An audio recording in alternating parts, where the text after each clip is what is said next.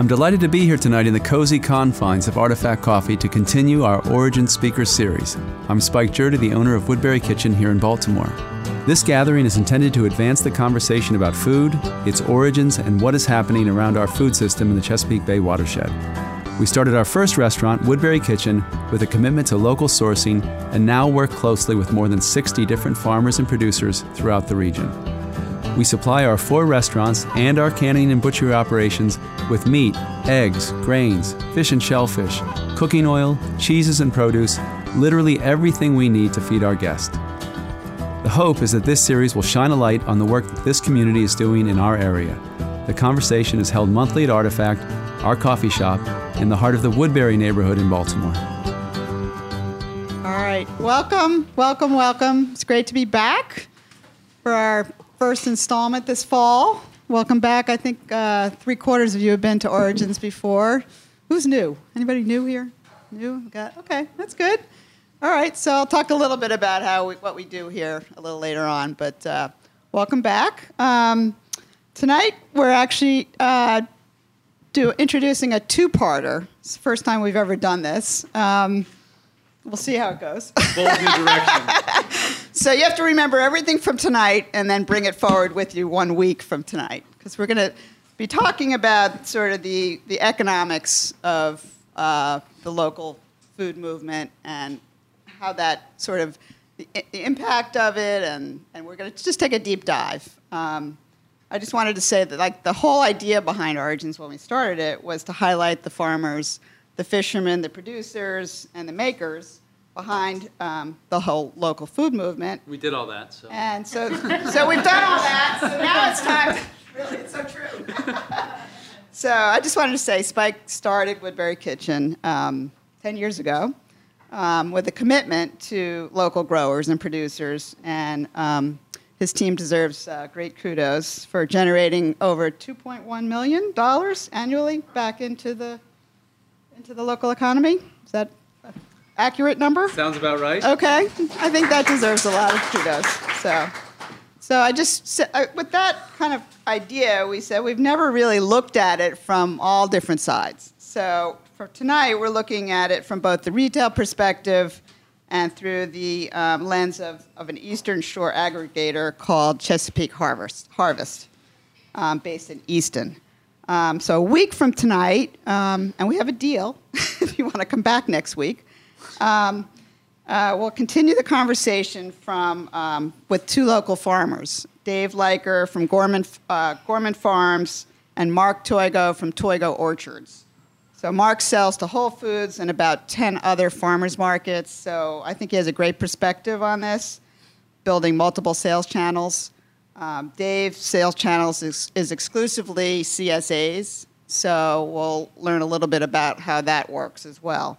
So for any of you that are interested in attending next week, for our loyal Origins attendees, um, just for tonight, you can get a ticket for $50. So if you want a ticket, see Lauren, uh, Lauren Jones. Um, but tonight, we're thrilled to welcome Scott Nash and Tracy Ward. And here's a brief um, bio on both of them. So Tracy, obviously, over here, has over 30 years of experience as an economic and community development leader, devoting her career to community transformation and change through collaborative public private partnership and cross disciplinary strategies. In 2004, Tracy founded Urbanite, which I'm sorry to say I was sad to see it go, an award winning glossy magazine with a circulation of over 60,000 in the Baltimore metropolitan area.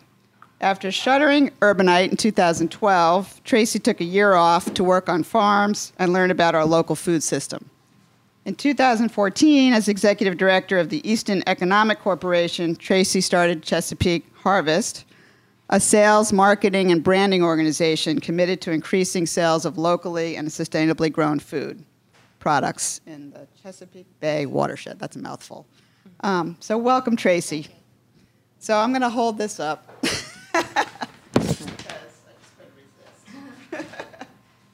so, for those of you who shop there, you'll know this. so, I said, I looked at this and I said, you got to love a guy that puts his personal email on every grocery bag that they sell. and I actually tried it, and it worked. Oh, nice, nice.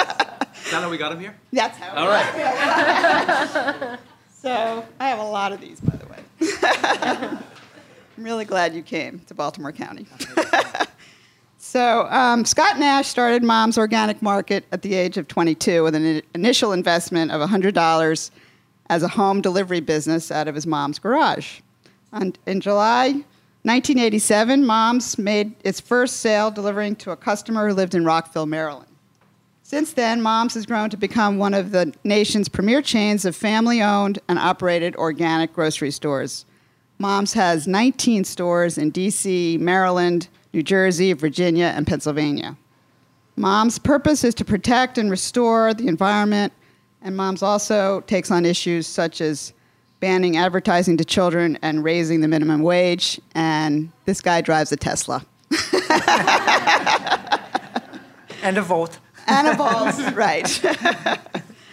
and you can charge in his parking lot. That I know too. Um, so, uh, last but not least, as oiled, it's a well-oiled machine that behind the Origins programs, and I'd like to thank the everybody that's sort of got us here to this point, which includes Spike, obviously, Hannah Reagan in the back, Lauren Pavin Jones, and our hardworking staff here at Artifact, Co- Artifact Coffee. Thank you to Mary Romeo for our Facebook posts, Donnie Carlo for recording and engineering the program, and Grace Gillespie for arranging tonight's flowers. And tonight's chefs are Pat and Chef Leo. Do I have that right? And Spike will tell us a little bit more about um, our meal um, at the end of the conversation. So, for those of you that are new, um, we record the proceedings, and then uh, the program is edited and um, put into a podcast format and uploaded to Ches- uh, to um, Brook- uh, Heritage Public Radio in Brooklyn, New York. Um, so all of our past productions from the last three years are all located there. If you want to go back and geek out on 25 prior origins. Um, so without further ado, I'm going to turn it over to Spike. Thanks, Dana. I'm really so excited for this conversation. I'm going to try to do my best to kind of weave these incredibly important um, threads of our food system together. And I, I, I've already expressed personally my, my thanks to our two guests for making the relatively long trip to the friendly confines of Artifact Coffee here in Baltimore, Maryland. Uh, we're closest neighborhood is Hampden, and Scott just let me know that the Hampden Moms is most weeks the number one moms, which I just I just think that's uh, we can start. I don't know why that makes me so happy. I'm so I, I'm, it makes me so proud. But I, I'm gonna I have to start off and just say that I am an unabashed uh, um, fan of moms. It's it's if if I'm if I go to a supermarket, it's moms. Um, my son has a, uh, a, a fixation on the hot food bar at Whole Foods, which I try to look the other way on. But for me, shopping, if I'm shopping in a store for food, it's going to be mom's. Um, there are a couple reasons for that. I think it's the only um, store that that um, that does a good job with the things that I want to buy. Um, it's still, as as Dana mentioned, it's family owned and operated. It has a re- it has a real connection to this place, and I shouldn't let it go unsaid that they also stock uh, candy or Woodberry Pantry jams and jellies and snake oil and and tomatoes. So. Um, um, I, I'm, I'm grateful for that as well. But it, it's, it's a great shopping experience, and I, I want to I'm going to start with Scott. Um, and um, Dana did a nice job of kind of providing some background.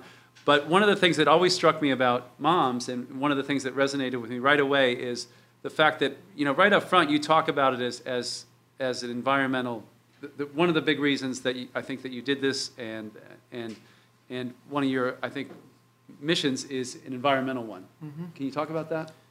Yeah, um, it is. Uh, I mean, I was born. It was a, um, a coincidence that I got into uh, organic foods. I was raised by um, you know progressives out of Minnesota, and I have a cousin who uh, I've only met like twice. She started Little Bear Organics or Burritos out on the West Coast. Completely, I had actually forgotten she'd done that after I started my company. So it's kind of in our family's. Um, heritage or values to, to be into to, uh, environmental movements and, and and so I'm lucky in that organic farming and the food and the products that we sell is great for the environment um, in that it is obviously missing, you know, tonnage of, of really um, nasty toxins, um, which destroy some environments and they stress every environment basically.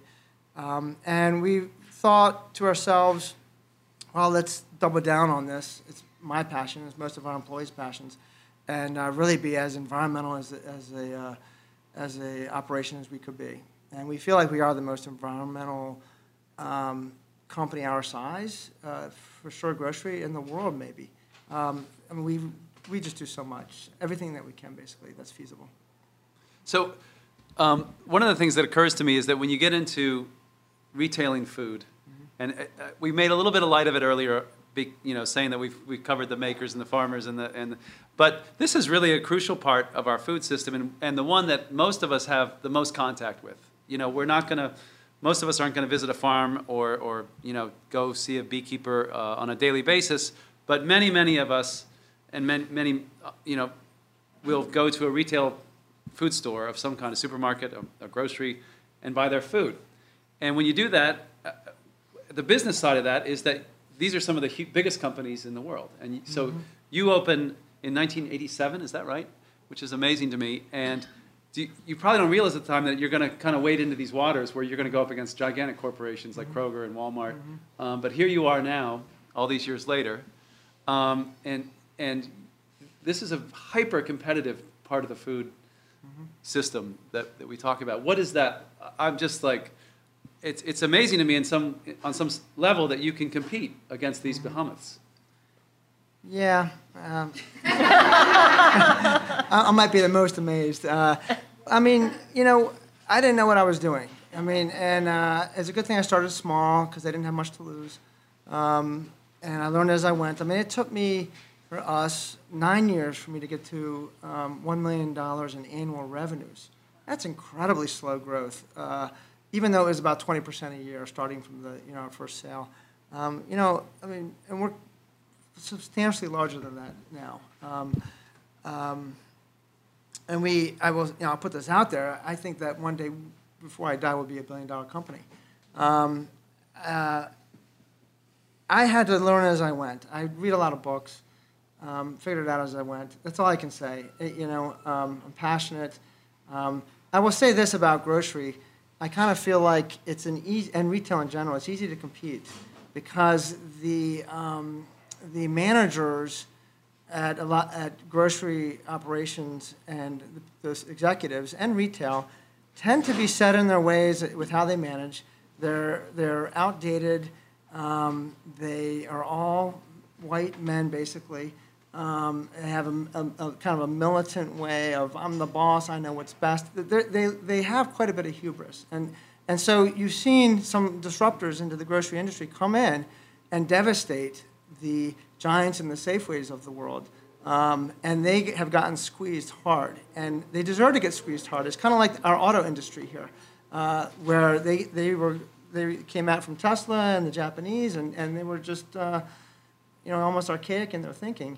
Um, and so anyway, that's how I see um, grocery. And you know, you have Whole Foods who has come in and laid waste to the, the, the landscape. And then you have Aldi's and Trader Joe's and these even Walmart with these discounters.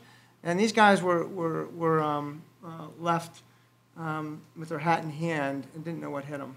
And we were one of the disruptors, obviously not to any close um, to the level of scale as a Whole Foods or Trader Joe's, for example. But we are, um, you know, some innovators who, who helped to disrupt the industry over the last 20 years. It's, when you think about grocery stores, it, it, it's, it's interesting to me that it's, it's a wholly American invention in a way. And a lot of the things, a lot of the components of the grocery store experience, the, the checkout aisle, the fact that you, um, you know, you, it seems ridiculous now, but the fact that you take the product off the shelf yourself and put it in your cart as opposed to somebody doing that. All of these were innovations really in the early 1900s, innovations, I guess, in some sense, um, that, that kind of add up now to the grocery or, or, or supermarket experience that we all kind of expect. Um, you've kind of you, you're, you're talking about your, your place in this kind of long tradition, this history as a disruptor, and your disruption is, is organic. Is that how you think of it, or Well, no, uh, kind of. I mean, our model is, is a different model. Um, uh, I think Trader Joe's has a similar model. Uh, I will tell you, as a, as a grocer, uh, when I look at operations and, and the brands they built and their execution, I, I feel like the two greatest grocery operations were Trader Joe's and Costco. Um, you know, when they were launched, uh, if you came, if you were Costco and said we're going to have this huge store, it costs forty dollars a shop here. Whatever you buy, you have to buy a lot of it. Would you like to invest? I think they would have been laughed out of the. Uh, and they're, inc- they're they're incredible. Trader Joe's, our produce sucks. We we have we ha- you, you know we have three thousand items. Some of the stuff we have one one ketchup. You know, there's no variety what's there one week isn't there the next week. People would have thought you're nuts. and they have a higher sales per foot than any um, chain in the world um, for their size. Um, so, and so I feel like we are. Do you understand what, what is the, can you quantify or describe what the appeal of Trader Joe's is to someone that Yeah. hates Trader Joe's? Well, I mean, f- I mean, first of all, they have a very strong and disciplined brand. With even their, you know, every Tra- Trader Joe's store has a hand, a, a full-time sign maker. Everything's handwritten. They want every store to be different. Um, they, uh, there's a treasure hunt aspect. You, there are products that they have that no other company has, whether it's like a cilantro shrimp frozen deal or their speculoos cookie ice cream, you know. So they've done very well at, at, at what's called treasure hunt and their brand. And, they, and there is a lot of science out there that talks about how um, there's a great book called um, The Art of Choice or Choosing that talks about how too much choice is actually bad for most people. That's why Trader Joe says, this is the ketchup, we've tested it, and this is the one you're going to buy from us, and that's it. We, on the other hand, have a lot of ketchups because our customers are very, they're high-level experts, they're very educated, and they want a fruit juice sweetened ketchup. They want a local ketchup. They want a, you know, They want a local ketchup? honey ketchup. Yeah.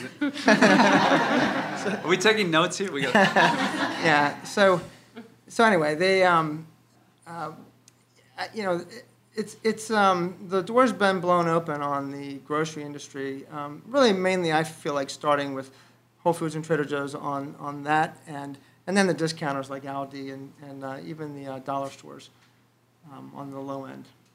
so let's change it up. I want to talk to, switch over to Tracy for a second. And, and I'm, I'd like to start, I guess, with a different history, uh, which is the history of produce growing on the Eastern Shore, where, where you, you're doing your work. And um, I think th- that to me would be a great place to start because a lot of what was there isn't there anymore, but you seem to be tapping into the, the, this, the tremendous potential that still exists in that part of our state. Right. So um, actually, the Eastern Shore was the tomato capital of the world um, back in, I guess it would be like the 50s. Um, we had canning operations all over the Eastern Shore. Um, the packing house in um, Cambridge was owned by the Phillips Phillips Packing House, and they shipped uh, tomato um, packed tomatoes all over the world. Um, at, at some point that started to shift right after the 50s where um, the, infra- the infrastructure investments weren't made. We started to see cheap labor out of um, Mexico coming up into California. And um, irrigation was, was needed in order to sustain the industry, and those uh, infrastructure improvements weren't really made. So um, everything started to shift to California. Um, and as that happened, um, the farms consolidated and started to um, turn over to other uh, other products. Like today, of course, we know it's all pretty much 99% chickens or corn and soy in order to feed the chickens. And so it's industrialized. It's um, a commodities market. Um, and the small farms, we did have small farms and truck farming as well. They would come into the cities. They also went away. So all that infrastructure that supported that pretty much dried up. Um, but on the plus side, we have a million and a half acres on in the Delmarva Peninsula. It's the largest growing area on the eastern seaboard. And so we have a tremendous potential to tap into um, uh, some of the concerns that are, are legitimate concerns about our food security um, in order to um, foster more growing local so that we can basically meet the, the uh, demands of our local market. There's 42 million people that live within a day's drive of Easton, Maryland. So Easton, in a lot of ways, is sort of in the center of this. Um, and so even we sort of have big aspirations for the future of our Eastern Shore and our million and a half acres. Um, but it's, it's sort of like turning a ship around in a very small harbor because the, it's a predominantly industrialized economy over there. And so getting sort of the uh, farming community to even embrace the idea of um, growing uh, products that we actually eat, um, produce, fruits, whatever. Um, it's, it's, a very, it's a challenge uh, for them. On the, on the flip side, what's helping us right now is the um, market for corn and soy and chickens is very much, um, I don't want to say endangered, but uh, there are definitely concerns about the viability of the market. Um, as consumer preferences for organic, for example, are, are coming more and more online. Um, but other things as well, as uh, we're seeing what's going on with the tariffs, we're seeing what's going on in the global marketplace. Uh, there's been a lot of opening up with trade with China. So um, our farmers actually are um, not in a very secure position. Um, and then you layer in a whole lot of other factors that are um, sort of global and, and national um, and you find that the farms are, they realize they do need to diversify and perhaps tapping into the local um, economy uh, through food um, would be the way to do that. Specialty crops is what we call vegetables and fruits. They're actually called specialty crops. Only 1% of what we grow is specialty. 99% of what we grow is for animal. In our state. In our, pretty much nationwide. And by the way, I do have um, resources here, some really excellent resources that my staff and I put together where you can really read up and get great information on this stuff. Is part of the mission at, at Chesapeake Harvest to, is it, is it also environmental based? I mean, we, Yes. I think it's pretty well understood that uh, commodity farming has a detrimental effect on the Chesapeake Bay, for example. Is that part of your mission? So, yeah, absolutely. So it is our notion that um, the, the consumer preference is to have clean, cleaner food. So get away. Obviously, the organic is is um, number one way to do that. To to be assured that your food is relatively clean. Knowing your farming farmer, knowing their practices is another. Our goal is to do that for you. So what we do is we're on the farms every day. We're working closely with the farmers. Uh, we understand their growing practices, um, and we're educating them about your preferences. And uh, Eastern Shore is a very interesting place. A lot of people say it's like stepping back in time. I would say that it probably is like stepping back in time. You go over there, and it feels like it's a, it's 50 years behind. Um, and so the, a lot of the farming community does not even, when we started this four years ago, they did not even understand the demand. They did not, farm to table wasn't happening in Easton except for maybe one restaurant here and one somewhere else. Um, we've seen that change quite a bit just in the last, let's say, four years. Um, but back to Spike's question about the environment, what our goal is to work with the farms, understand their practices, and then to begin to train them and educate them on how they can modify their practices for consumer preference, for the cleaner food, um, that ultimately will bring a higher value in the marketplace. Um, the key here is to get the to get you to pay more for your food. I mean, at the end of the day, we're externalizing our costs through environmental, through our health, um, by making poor choices. Um, and those choices are, are very much structural in terms of uh, our government and some of the uh, policies that we have. Um, and so to, to, to change these things, you have to really get in the trenches and work with the farmers sh- shoulder to shoulder because they can't turn on a dime. They have to make a living. Um, and so, how do you do that? So, you, you, you, you help them along the path. And creating a brand called Chesapeake uh, Harvest is one way that we want to differentiate our products coming out of the Eastern Shore, actually out of the watershed, so much greater footprint eventually, um, is how we're going to do that through, uh, through standards for our growers. Do you have any growers that are organic, certified organic? Or we do. organic We do, we do absolutely have growers that are organic. Um, uh, what I would say is that um, still not enough. Um, the, the, the economics are just not really supportive Mm-hmm. um, in the local marketplace. I think the marketplace that Scott's working in, where, where you're selling at a large scale, big volume, um, out in California, those folks have different machinery, different technology, different, different everything, even a different um, support system uh, than we have here uh, on, in Maryland or on the Eastern Shore. So, So I want to, and I'm going to ask that question, I guess, in a different way to Scott. You start out, did you name, it was, was it Moms from the get-go? Was it? No, it was very catchy, Organic Foods Express. And then it became Moms? uh, It was a very random. That wasn't even my idea to name it Mom's. Um, but it was called Organic Foods Express because I started it uh, in my mom's garage doing home, home delivery um, in the middle of the night. And then it's a long story, but I also started doing. How, how appreciative was that, that you got the home delivery thing before any of these? Let me tell you, I feel like to this day I've, I've, I'm almost retired because home delivery was so freaking hard um, back in the day. I mean, there's, I pulled all night. I paid. I pulled 40-hour work days. Um, it was so. It, it, it, was really, really difficult. So, as it, like Spike said, like now they come and they get it and they give you the money right away. you know, you have to deliver it. So- But the question, so, but now it is my organic market. Is that, No, it's moms now. it's Yeah. just Moms? It was Organic Foods Express, then it was My Organic Market, but our logo was M Apple M, so people started Right. calling us moms. And then one, one time we were at a strategic planning thing, and we wrote different names of the company up on the top of the page, and that was a problem. Uh, so, so we had to, you know, What is this company called yeah, again? right, right. Okay. So we had to change it to Mom's Organic Market. Okay, and which is good because the question I want to ask you is how do you feel about tying kind of your wagon to this word organic, which is now, you know, there, Yeah. there's a lot of questions about what it means, about the certification itself. Um, and I, I mean, I get it, but there's, you know, we have growers that I talk to that say, I don't do that because it's, you know, the certification doesn't mean anything, or it's, you know, it's.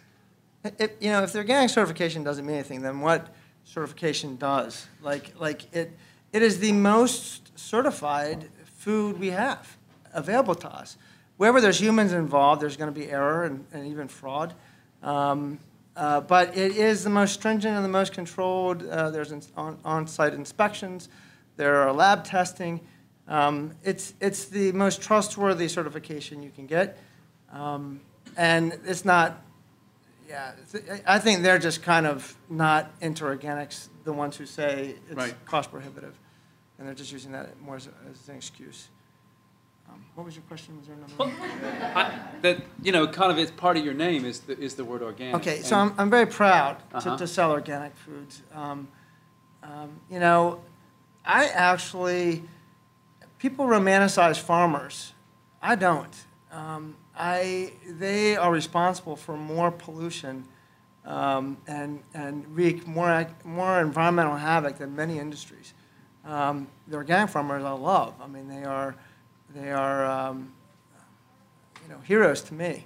Um, but I'm not a big fan of like, um, I don't know, the Farm Bureau, whatever it is. You know, uh, they have, and and you know, you alluded to systems set up that are actually not favorable to organic.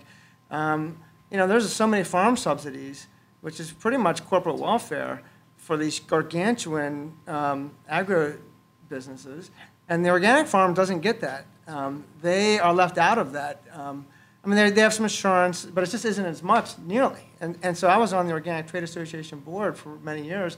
Our biggest goal was to just please let us have an equal uh, play field and, and get equal subsidies, um, you know, and that hasn't happened. So um, I'm not a fan of uh, the chemical farming industry or farmers who do it.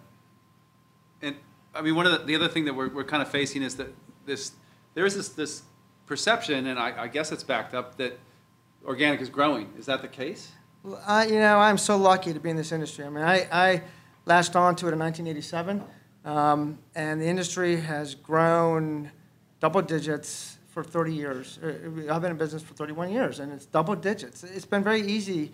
Um, th- so demand has always outstripped supply, and it still is. I think we're up to 5% of um, all sales now. And, you know, when I got in, it was like a third of 1% or something. It was nothing. So it's, it is growing, and it's not going to stop. The way I see it, it's, it's, it's not just like a trendy fad like kale might be. It is, it, it, uh, you know, it's really, um, it's like a trendy fad like civil rights are. Like it's it's it, it, it it's it's right. It's the right direction. It's good for humanity. You very eloquently um, described it as um, profits are private, privatized and the and the real costs are, are made public. The problems are, are, are, are you know dished off to the public, whether it's health or environmental destruction. Um, so um, so it's it's going in the right direction. It hasn't stopped, and it's not going to stop. I don't think. Is there a specific way that, for, that you see, having done this for as long as you have, that, that local sourcing fits in to, to what you do at Moms? Local sourcing, uh, Spike. You and I have talked about I- this. Yeah, yeah. I didn't, I didn't say I wouldn't ask you. I just- I mean, I- I'll, I'll go on the record to say that I think that the local food movement is a little overrated. Um, I think it's, it's, uh, I think it's, first of all, you know, I, I have a friend who wrote a book on local economies, and we and I argued about it quite a few years ago. And I said, Are you telling me that the Washington, D.C. area, which is propped up by $5 billion in federal contracting, needs local economic support? Like, I actually like that, for example, um, um, I mean, people are people no matter where they are. So the economic part of it, I don't. I, I think people in rural areas, you know, let's say Walmart, it opened in Bentonville. You know, um, I mean, they built a whole community there, and there probably wasn't much there beforehand. And and now, um, We have an airport. Right, and, and, and so, you know, their local community was made very strong by Walmart. Um, anyway, long story short is people are people no matter where they live. Uh, I don't think our economy needs support um, from that point of view. I, I think local stuff is fantastic when it's fantastic. Uh, if it's higher quality, it's great. It's obviously going to be fresher if it's closer. Um, but my experience is that organic farms that are large are large for a reason, because the people running those those uh, companies are smart, they're innovative, they're efficient, and they and they um, they for example Driscoll strawberries grow in California. That's where strawberries meant to be grown, um, and it, it, it um, and that's why they're they, they're less perishable. They taste, you know, all that. So it's never it's never all things are equal. Um, all things are equal. Local is good, but it's never all things are equal. Do you, do you, will you guys take local strawberries in the season? like in May, like just We- that we- moment in May where it's. You know, we do, and then I always um, gripe about it because the bottom of the thing is seeping with red juice, and, and because they don't have the proper cooling systems, they're delivering them down in trucks that aren't even refrigerated. They're picking them at 11 o'clock in the morning on a, on a hot day. Um, they, they're not water cooled. You know, they, they, they, um, organic strawberry is delicious. It's fantastic. I love you, farmer, for growing it. But the bottom line is you're getting half the strawberry, and uh, uh, in other words, it's twice the price, honest to God, of, of like a Driscoll, even when they're in season here. Um, and they're only going to last for a couple of days if you're lucky. So can I flip Yeah. that to you and ask you local food economy overrated? I would say not. I, I, I mean, absolutely. Um, however, I will uh, say it, it is complex. Um, so the farmers we work with um, aspire to be in a Mom's Organics, many. Um, the realities of that are quite challenging. So uh, logistics being the number one challenge. Um, the distributors take a very, very big cut um, the, from what they pay the farmer and what they sell. Um, it's a legitimate cut in many cases. These are tough businesses where the margins are very low. Um, so for a, a local farmer to get into that system, they're, they're going to have to take a, a big pay cut, basically, uh, for what they might have gotten through a farmer's market or through selling direct to someone like Spike.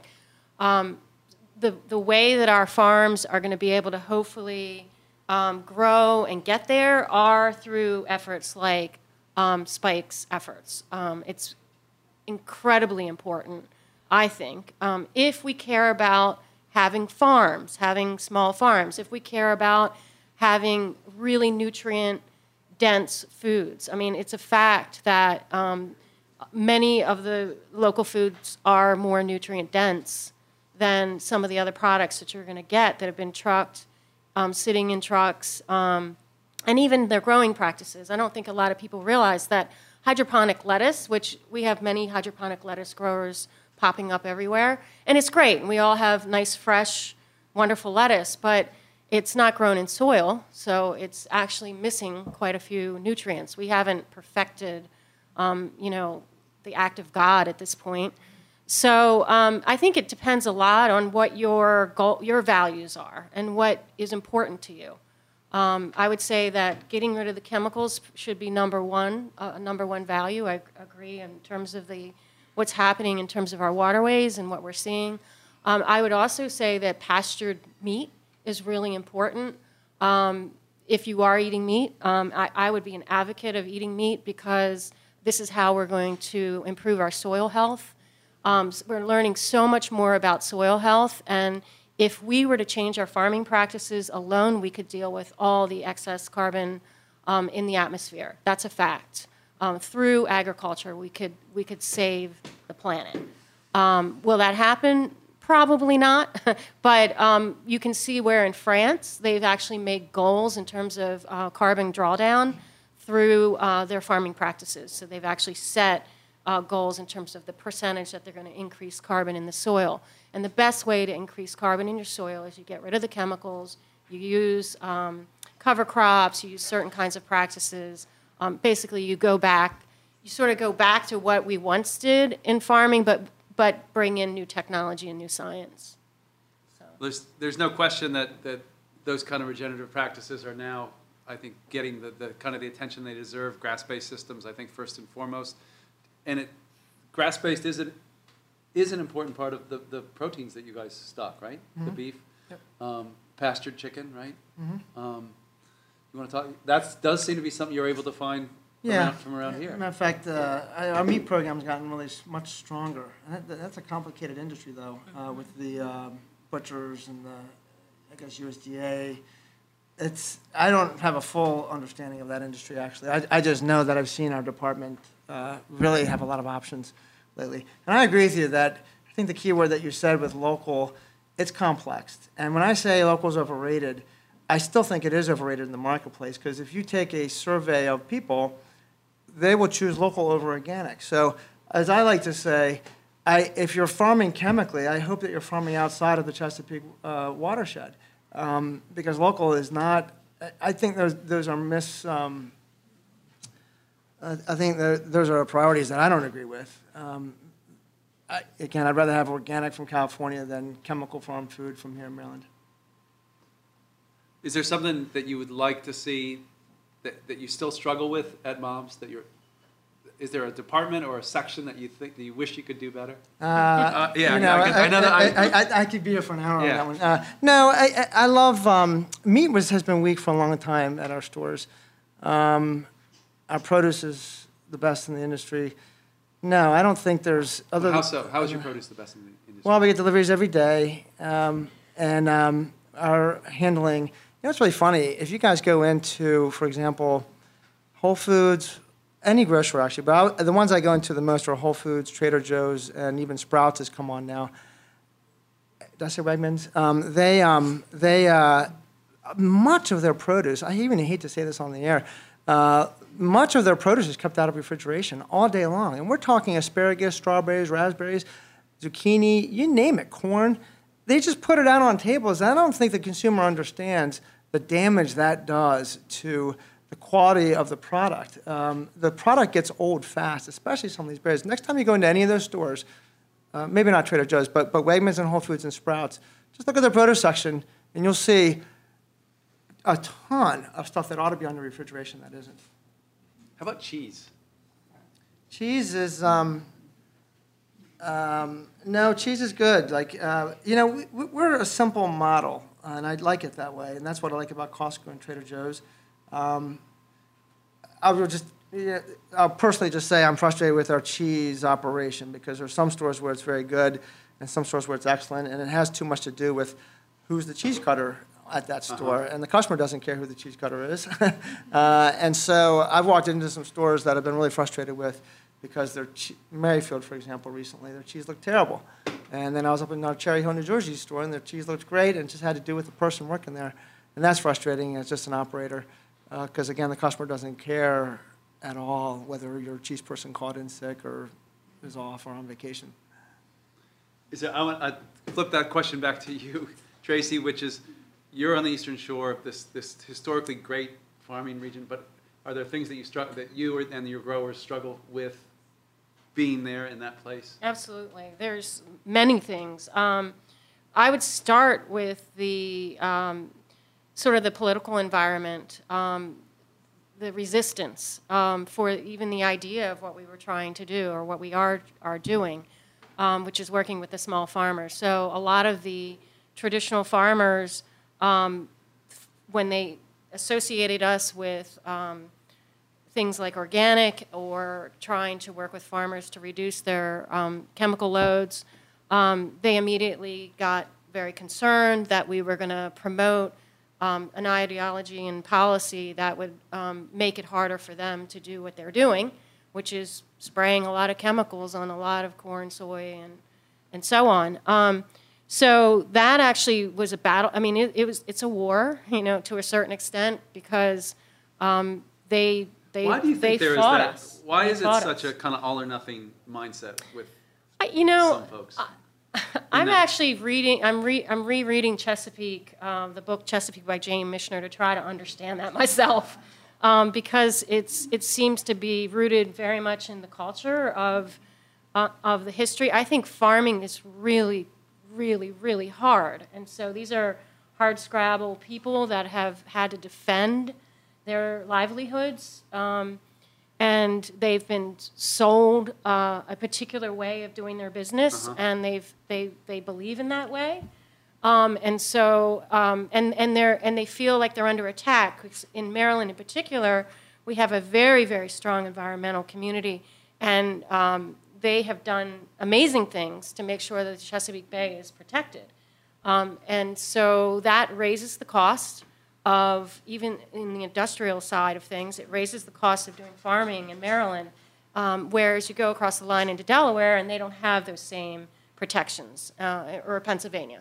And so um, it's an uneven playing field, and they don't want that playing field to become even more uneven. And so uh, a lot of people coming in with, you know, uh, ideas about uh, clean food, uh, it made them ner- nervous. I think we're winning them over. That's good news. So I'm, I'm wondering if you would be supportive, Scott, of Tracy's efforts to displace conventional chemical-based agriculture with other forms of agriculture that may not be fully organic, but are, I think, in every way measurably better than commodity corn and soy.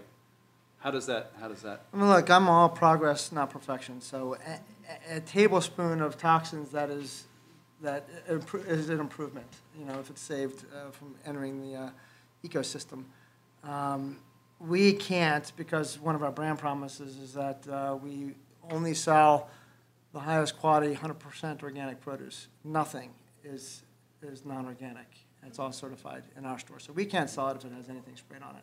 But I support your efforts, and I and, and I bet you, you the uh, there's plenty of retailers who would, retailers who would take it, and of course maybe I don't know um, much about IPM certification, which is integrated pest management, you know, or you know you go to farmers markets and you see I, I like when they kind of tell you like it hasn't been sprayed, it's been sprayed once, you know, or as needed. Like that's much better than these industrial guys who, I mean, I go down to the northern neck of Virginia. Um, whole fields in June won't have one green blade of grass on them because they've just been nuked. Right. I mean, acres by, I guess, Roundup. Yeah. Um, and so, you know, yeah.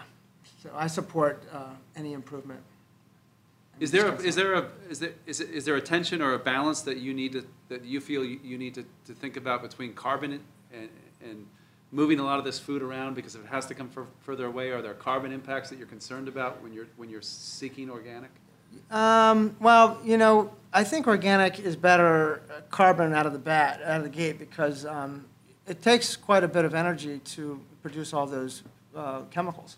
Um, and many of them are petroleum based, for example. Um, now, there are food miles, and that is something that, again, is a factor, but it's, again, so complex. Nothing's ever black and white, and things are not always equal. I will get trucks down from, from Pennsylvania, and it's like a step truck, you know, it's small, it's one third packed, and then you get these, these gargantuan tractor trailers out from the West Coast which are super efficient packed, floor to ceiling. I don't even know, for example, what the carbon, um, how that gets divvied up efficiency wise uh, per pound of stuff that's being trucked, you know, because again, they're, they- they're sending out such huge trucks. It's obviously more efficient to ship it that way. But yes, food miles, I think, all things being equal, um, that's a, that's a, uh, that's a uh, asset uh, or a pro for local. So we have both acknowledged, I think, that we have a very well-informed marketplace here in this part of the country, and a lot of them are here in Yes. this room. And so this, I, this is the, love to, to get some questions from our,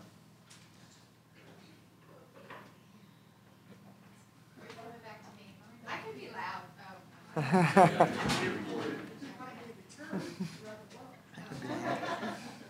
Um, I have a question for Scott. Are you supportive of hydroponic being able to be certified organic? I am, uh, and that's very controversial uh, in our industry. Um, and again, I'm progress, not perfection. So I don't, I, I trust what you said. I'm in the dark a little bit about the nutritional value on hydroponics versus soil grown. It is lower. Okay.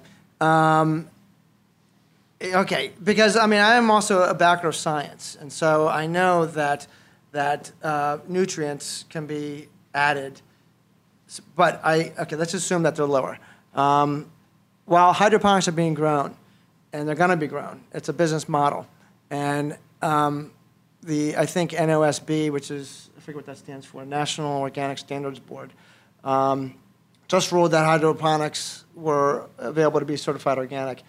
So I just feel like hydroponics is a um, is an is a model. So if you want to grow heirloom tomatoes in New York or here or wherever in the wintertime, the only way to do that is in a greenhouse um, and sometimes hydroponically, I guess. Um, you label it differently? Um, As a consumer? yeah. I would. Well, I think we do. Um, it, like, like, like hydroponic is, is labeled, uh, but it's also certified organic. So, in a nutshell, it's being grown.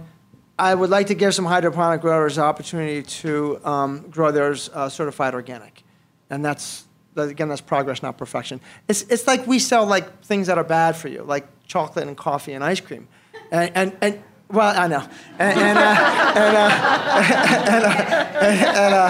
and there used to be some purists in the industry when I, uh, when I started that wouldn't sell stuff that was even bad for you.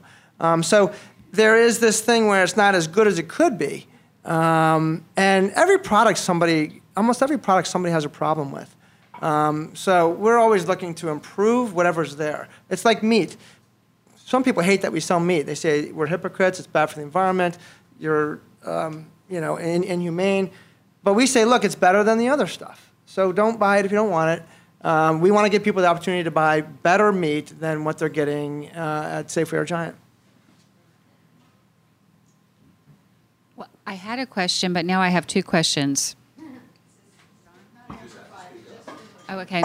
So, okay. So, um, building on your last, what your conversation just now, when you were saying that hydroponic farmers can add nutrients, are you talking about GMOs? Um, that's my first question. And my second question is, um, I w- was reading an interview with the head of Kroger, who may very well have hubris, but she's not a white man; she's a woman of color, um, who said that one of the things that she she really liked was that she could have local produce and organic produce, um, and she's very proud of that innovation in the Kroger's since her ten, during her tenure. And how how do you feel about how, or do you feel that y'all you like also Spike because he's buying, he's setting a trend to buy buy organic and local produce. I mean, how do you feel like you're upping the game of those big box stores? Yeah, uh, it's um, well, Whole Foods. I gotta tell you, Whole Foods, I they are irritating to me in in um, in their culture and their CEO and all that. But they deserve so much credit for um, changing the game, and so they are the ones who have really um, forced the hand of the people like Kroger. Um, and you know, I think it was when. Um, you know, and you always have these big announcements. Like Walmart announced they were going to really do their own private label organics. They're going to drop the price. They were going to brand it uh, Wild Oats. Um, uh, and I knew I was on the inside of that in many ways. And, um, you know, they put the plug on that um, eventually. But everybody was reading Whole Foods' obituary um, when that happened. Walmart was going to um, like decimate uh, through through pricing. Um, you know, John Mackey's point was it's good for the industry when Stonyfield Farm organic yogurt is sold at Walmart, and I agree with that. Um, and Whole, Whole Foods for decades now has kind of incubated our customer for us in the same way. We're more dedicated to organics. They carry so much non-organic produce um, and non-organic items. Um, so I like it. I, I like that Kroger carries organics. Again, progress, not perfection. I hope, and it is everywhere now. I will end with this really quick. I remember, I think it was 2002, I almost fell out of my chair. I was watching TV and I saw an ad for organic Rice Krispies. I mean, I couldn't believe it. it on national TV, I thought organics had arrived after 15 years of being, you know, mocked and, um, you know, made fun of. Uh, you know, and so it's here to stay. Um, and I like it that it's everywhere. Uh, okay, can I say GMOs, please? Uh, you asked that. Sorry, really quick. I'm going to say something here that, um, again, I'm just going to say it. There's a lot of hysteria around GMOs. Again, I'm a science guy. Um, we get, and I see it. I'm, I'm on the inside. I got my name on the bag. I get so many people um, who there's so much misinformation about GMOs. Um, most things are not GMO. Hardly anything is GMO because um, I mean, I get accused of having GMO like lettuce or something. There's no GMO lettuce on this planet. It hasn't been done that way yet. Um, so there's a lot of um, misunderstanding. And then, then the labeling is irritating. People will say non-GMO on an organic label. Uh, and, and, if you, and actually, if you survey people, they prefer non-GMO to organic. Again, organic is non-GMO. Just, I just want to make the point that, that around GMOs, there's a lot of um, um, misinformation and overreaction to that, or misreaction, I should say. I, I would say, um, you know, when it comes to Kroger or Walmart, and, and they're, they don't get. I think I used to blame them for a lot of what was going on in our food system. I don't really blame them for it, and but they don't get any credit either. They are as much as anything, maybe a mirror or maybe kind of a wind uh, sock or something to where things are going. They're not going to put anything on their shelves because they think it's the right thing to do. They're going to put it on their shelves because they, it'll sell. They want velocity and they want a lot of people co- coming through their aisles. Mm-hmm. And that's it.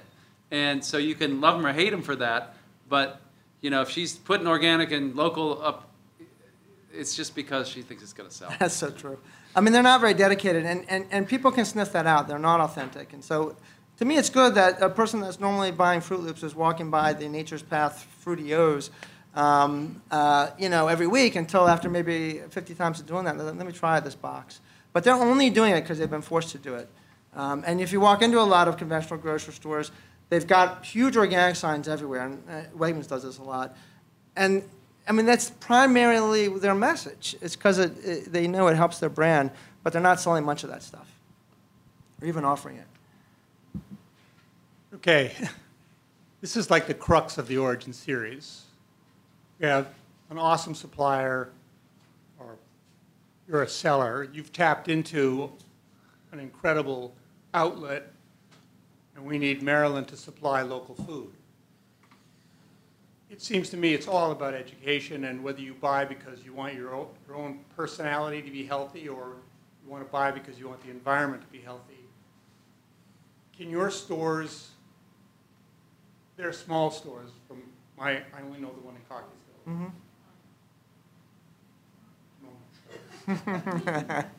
Thank you. Is that the size that works? Oh, yeah. Are they all the same about that? They're all like that size? That's a mid-sized store for us. The Hampden one is bigger. Is it um, possible to adapt those stores so that you can, you can carry more local produce at the time when it's being produced as opposed to bringing it in from California? Well, we carry a ton of local produce actually when it's in season. I, I my only point was that I, I do feel like the consumer has, uh, they don't prioritize it right. They prefer local to organics. I don't. I think that's, that, that's not my priorities. We carry tons of local stuff. It's all organic. Uh, that's actually the double, what do they call it, the, um, double winner or whatever, the, the- the gold standard when it's local and organic. Right. Um, Sure is. and, and, So- yeah. Right, so the question is, I mean, I like blueberries year-round. I realize I shouldn't be buying blueberries year-round. I should be only buying them when they're produced during the time of the year when they grow here, not in Peru. Mm-hmm. But are your farmers willing to take ten percent of their land and grow something that's local as opposed to producing a generic crop? Which I understand why, if you're a farmer, why you wouldn't want to do one thing that works all the time. So the answer to that is absolutely yes. And um, they would need to be assured that they can sell the product. And where the breakdown is happening is in the logistic, logistics area. So if you have a farm that's, even if they're filling a small truck, um, it's not cost efficient to get that truck delivered to each one of his stores, um, which is your model. You require um, the farmer to come to each store. So we've talked to our farmers about supplying moms, um, and that's the issue. They, they literally can't physically do that. Um, and the logistics don't support it because, again, the tractor trailers coming from California are fully packed, and they're using uh, mechanized systems and other things that make those the, the economies of scale work. Um, here, so yeah, we have willing and farmers, but they don't have the science behind them. They don't have the technology, and we don't have the infrastructure, uh, the investment in the infrastructure here in Maryland yet. I think we will get it. I, I would like to um, maybe challenge or push back a little bit there, which is, um, you know, they could deliver to wholesalers really easily, either into Jessup or Four Seasons. Um, and we actually do have a warehouse where, if it is a small farm, you, you don't know this; it's fairly new. Okay, I was gonna um, say, where, where yeah. we where, where we, We can bring yeah. we can bring a small farmers. I mean, my God, wouldn't it be great if some if uh, if because I think bush blueberries might do fine out there. Oh, Um, absolutely. you know, and uh, I mean, if they could get going on something like that, I don't know what the birds do, um, but anyway. Mm-hmm. You, it- you net them. yeah. Yep. So, I mean, my God, if we could get a great local blueberry grower, and we have had great local blueberries, we'd buy, we could, we send our truck to you. I'm going to take you up Yeah. on you heard it. I'll do it. Hey, I'm a shopper of uh, Mom's Organic Market, and uh, I have a six-year-old and uh, twins that are four, and they've been shopping there since they were little.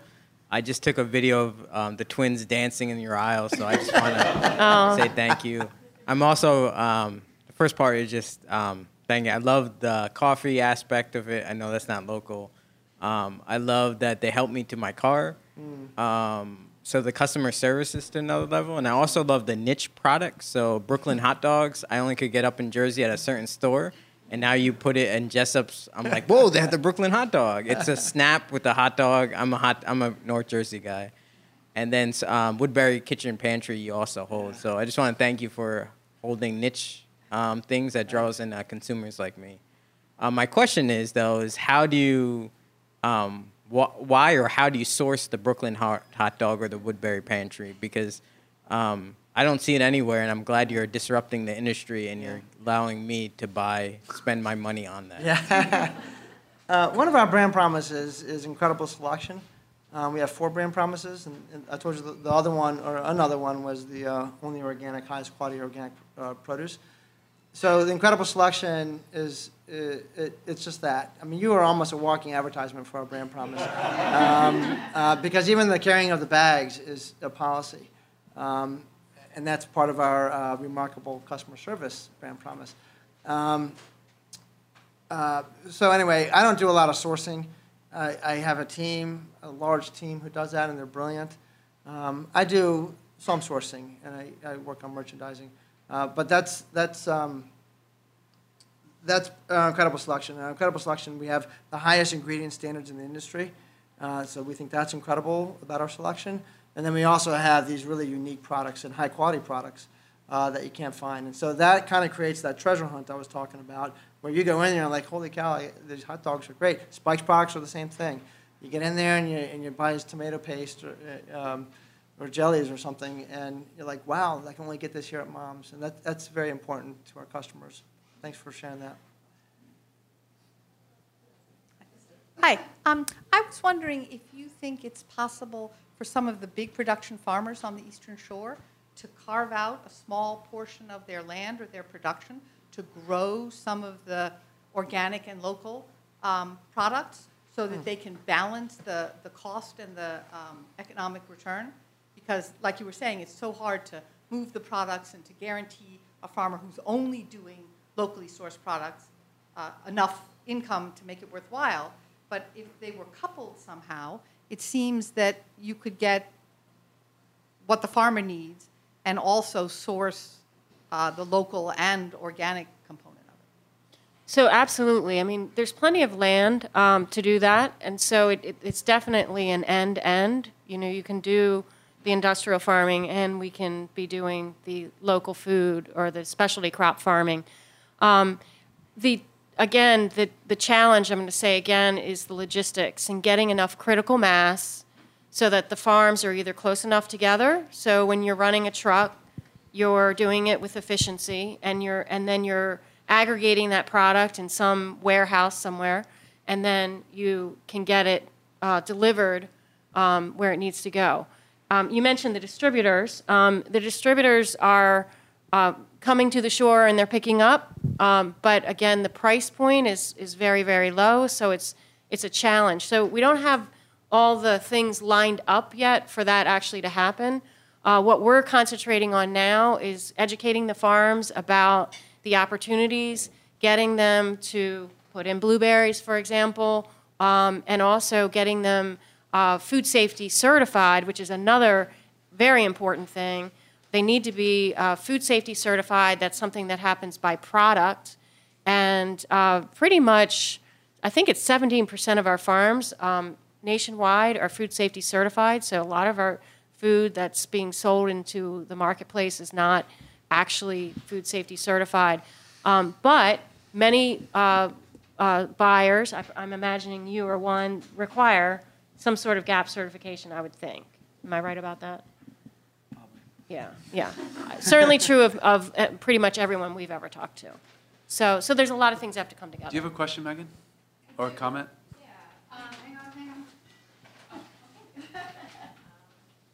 So I want to thank you for having this conversation. I, I sort of sit in between you and you. I sell on your shelves, and I sometimes buy from you. Mm-hmm. Um, and I would like to know in this conversation, we're all talking about organic food, local food, um, the consumer. Do you really think that what sits on our shelves reflects the true cost of food, given that you can buy organic food, certified organic food, for pennies, it seems like.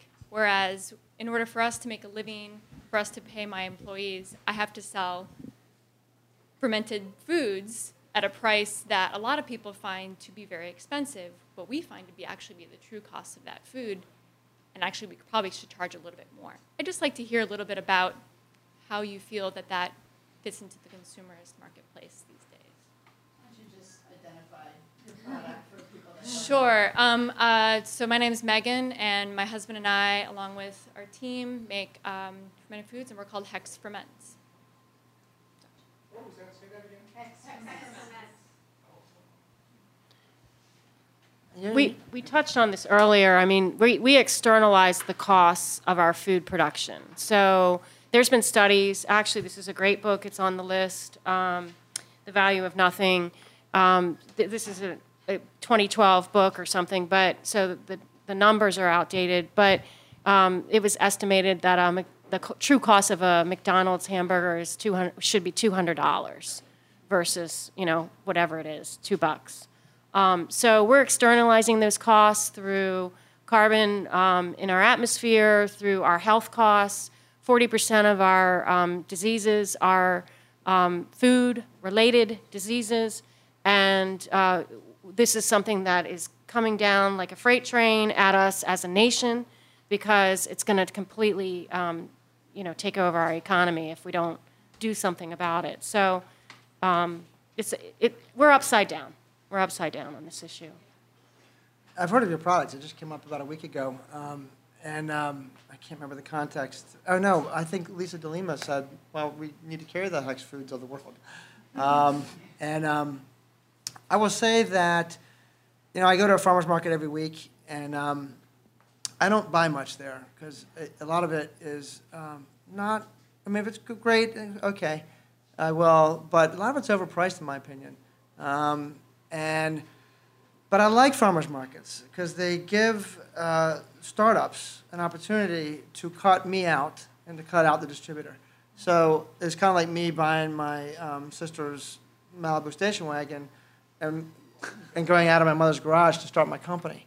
Um, and that was how I could compete with the big guys.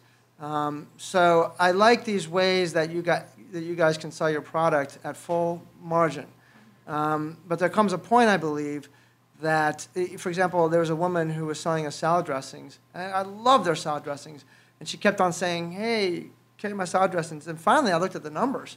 I think she was charging twelve dollars for twelve ounces, and it wasn't selling. You know what I mean? Um, so it's really not us who decides; it's it's the consumer, and and you know it's a war, especially for manufacturers, and, and I mean through you guys, it's a lot about your brand. Um, but it's a war. That's what commerce is. That's what the free market really is.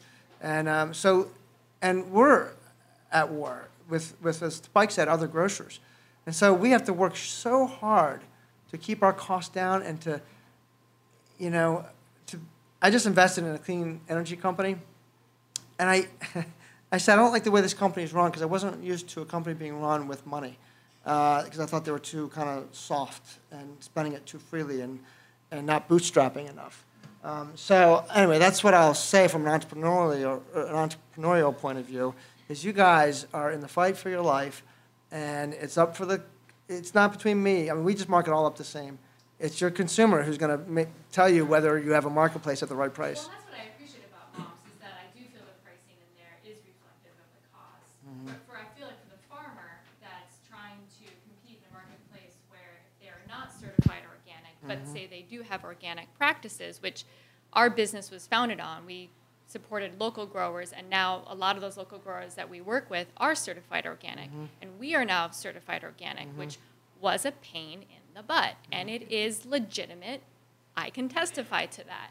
But from the farmer's perspective, you know, I work with a lot of farmers who I ask, okay, well, what do you want for your cost per pound for carrots? And they have no clue.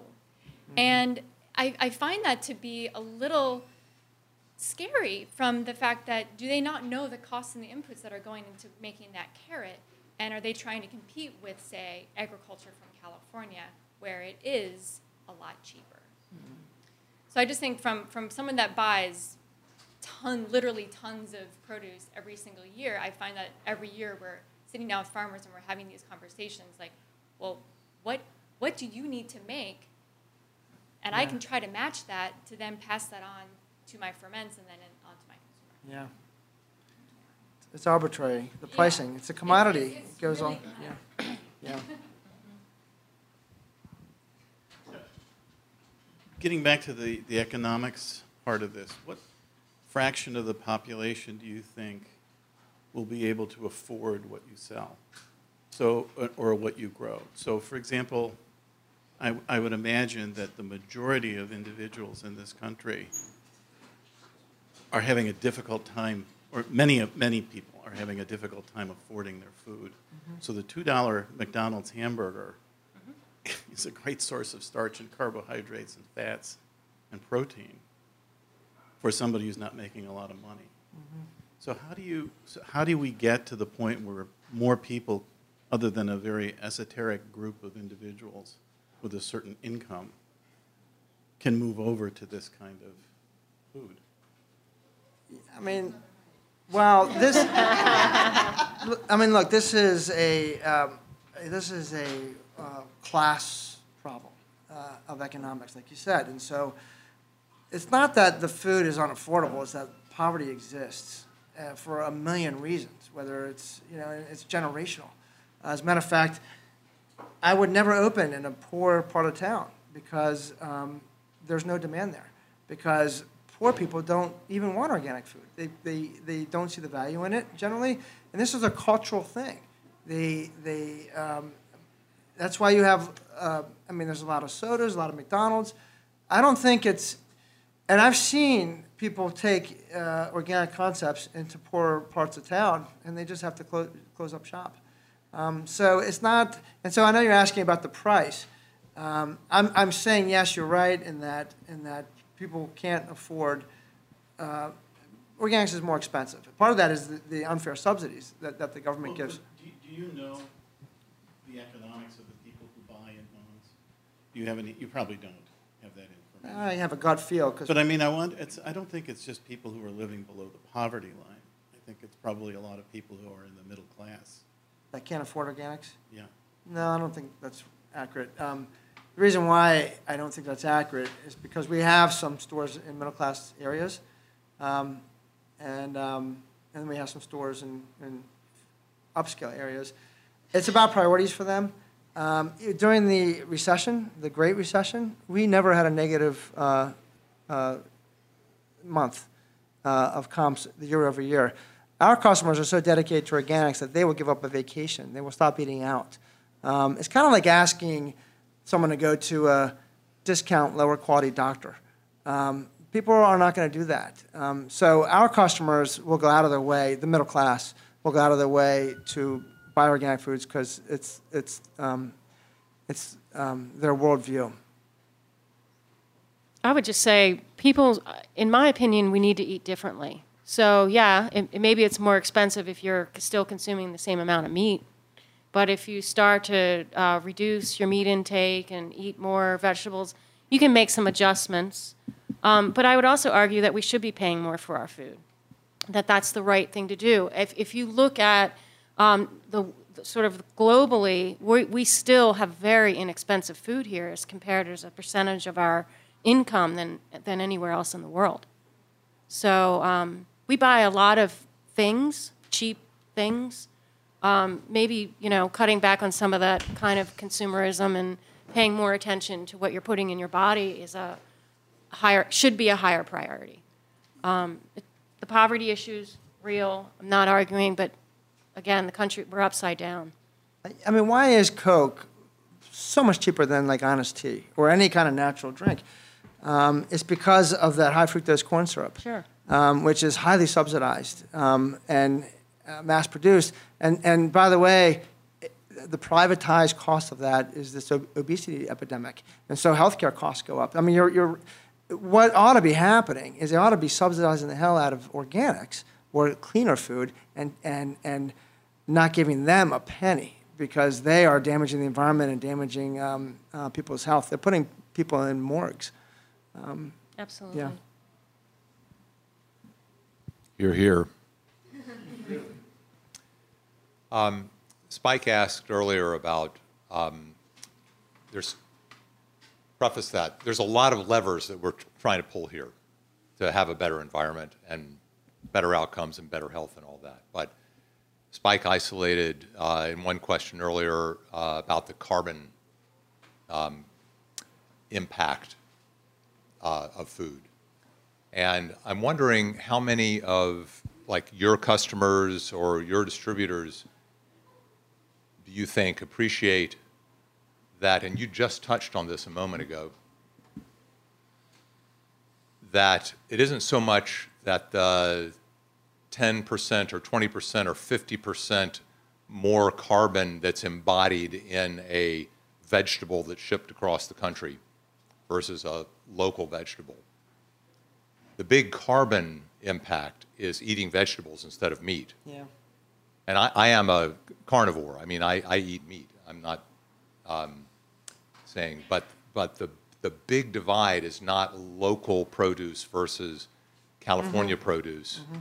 It's the percentage of our diet that we, that we devote to uh, feeding with meat. Because then you're talking about factors of 10 at a minimum to 20 to 30 more carbon impact.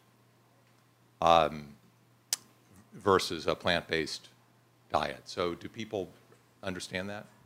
I think it depends. Well, I would just say it depends on how the meat was raised. Um, I, I generally agree with what you say, but I do think it does depend somewhat. Pastured meat is essential for soil health, For, for uh, crop-fed meat. and soil health is critical for carbon drawdown. So um, it's a systems, and it's. I think sometimes we get obsessed with pieces of the system, and we want to like think that our carbon footprint is lower or this. I think what we have to really look at here is full-on behavioral changes that um, are, are just more in alignment with, with the values that, that you're looking, you know, to bring to the world. I mean, you're, you're, I believe that you're correct in that fact, what do they call it, CAFO? What's that stand for again? Confined animal feeding operation. Yeah, um, that stuff is just you know, Horrifying. terrible, you know? Yeah. By the way, another huge carbon um, draw is refrigeration of food. Um, That's, that's, um, I mean, that, that just pulls so much energy. Um, But yeah, the, the, the the CAFO meat is, is, um, if people switch to um, fruits and vegetables and grains, it'd be a different ballgame. And not just with the environment, but um, uh, for health. I eat meat, by the way. Um, But I rationalize it. I always take the stuff going past date. It was already gonna, you know. One more? Time for one more? Hi, uh, thank you both. So, uh, thank, thank you all for um, sharing, and it's been really um, educational. Uh, Scott, I wanted to ask you two questions. One, um, have you seen, uh, uh, and this kind of piggybacks off of the previous question, have you seen a, um, a, a- rise in vegan options in your uh, locations? And um, my second question was, do you have particular um, uh, uh, things that you look for as far as uh, real estate is concerned uh, when you are looking to open new stores? Um, yeah, veganism is on the rise. It always has been. Um, so there's always, it's just, it's a big deal. Um, however, meat sales are on the rise. Uh, I think uh, organic meats in the industry, are, it's a category that's, that's growing. Um, store location, uh, it's, you know, there's a reason why retailers close stores, even the best retailers, because there is no exact science to it. Um, it's largely a gut feel for me. I was, I was um, telling Dana that this Hampden store I didn't even want. uh, I got convinced, talked into it, um, and um, uh, it's our best store. So, uh, you know, I feel like um, I look for major highways, easy to get to, a Google Map. I used to drive around and look for um, uh, jumbo, you know, playgrounds and uh, uh, you know, kids, sign of kids. Um, so um, yeah, we just look for density, um, and we can go. We we, we have a store, uh, I think, uh, two stores in PG County, um, and whole, and we've had the, the the one store in there since 2000, the other one since 2006 or seven, or I'm sorry, eight, and um, and Whole Foods just got there like this year. Um, I don't even think Trader Joe's is in PG County yet. Um, so, um, um, so anyway, we, we, we can go to places like Waldorf. Waldorf, Maryland is one of our best stores ever. It's incredible. Even I, and I grew up in PG County, and we always refer that to the armpit of PG County. Uh, you know, and uh, We can cut that out. yeah. and it's one of our most fantastic stores. So anyway, it, it long story short, it's a crapshoot. No matter what, we do our best. Well, the, the conversation can and will continue over supper. We've got a great supper that was somehow, I'm not sure if it was inspired by uh, local supermarket food, but we, were, we did some pastas, and uh, we've got a meat pasta, a, a vegetable pasta, some really great salads. Um, I want to thank Tracy and Scott for being here. Tremendous conversation. One of the best I think we've ever had. We got into some stuff, and I love it. Thanks again for joining us tonight for our conversation at Artifact Coffee. With special thanks to Dana Slater for producing the program, Hannah Reagan for her masterful coordination, and particular thanks to Donnie Carlo for recording this evening's conversation. We're grateful to be partnering with Heritage Radio in Brooklyn, New York. Thank you to them for creating a home for the Origin Speaker Series.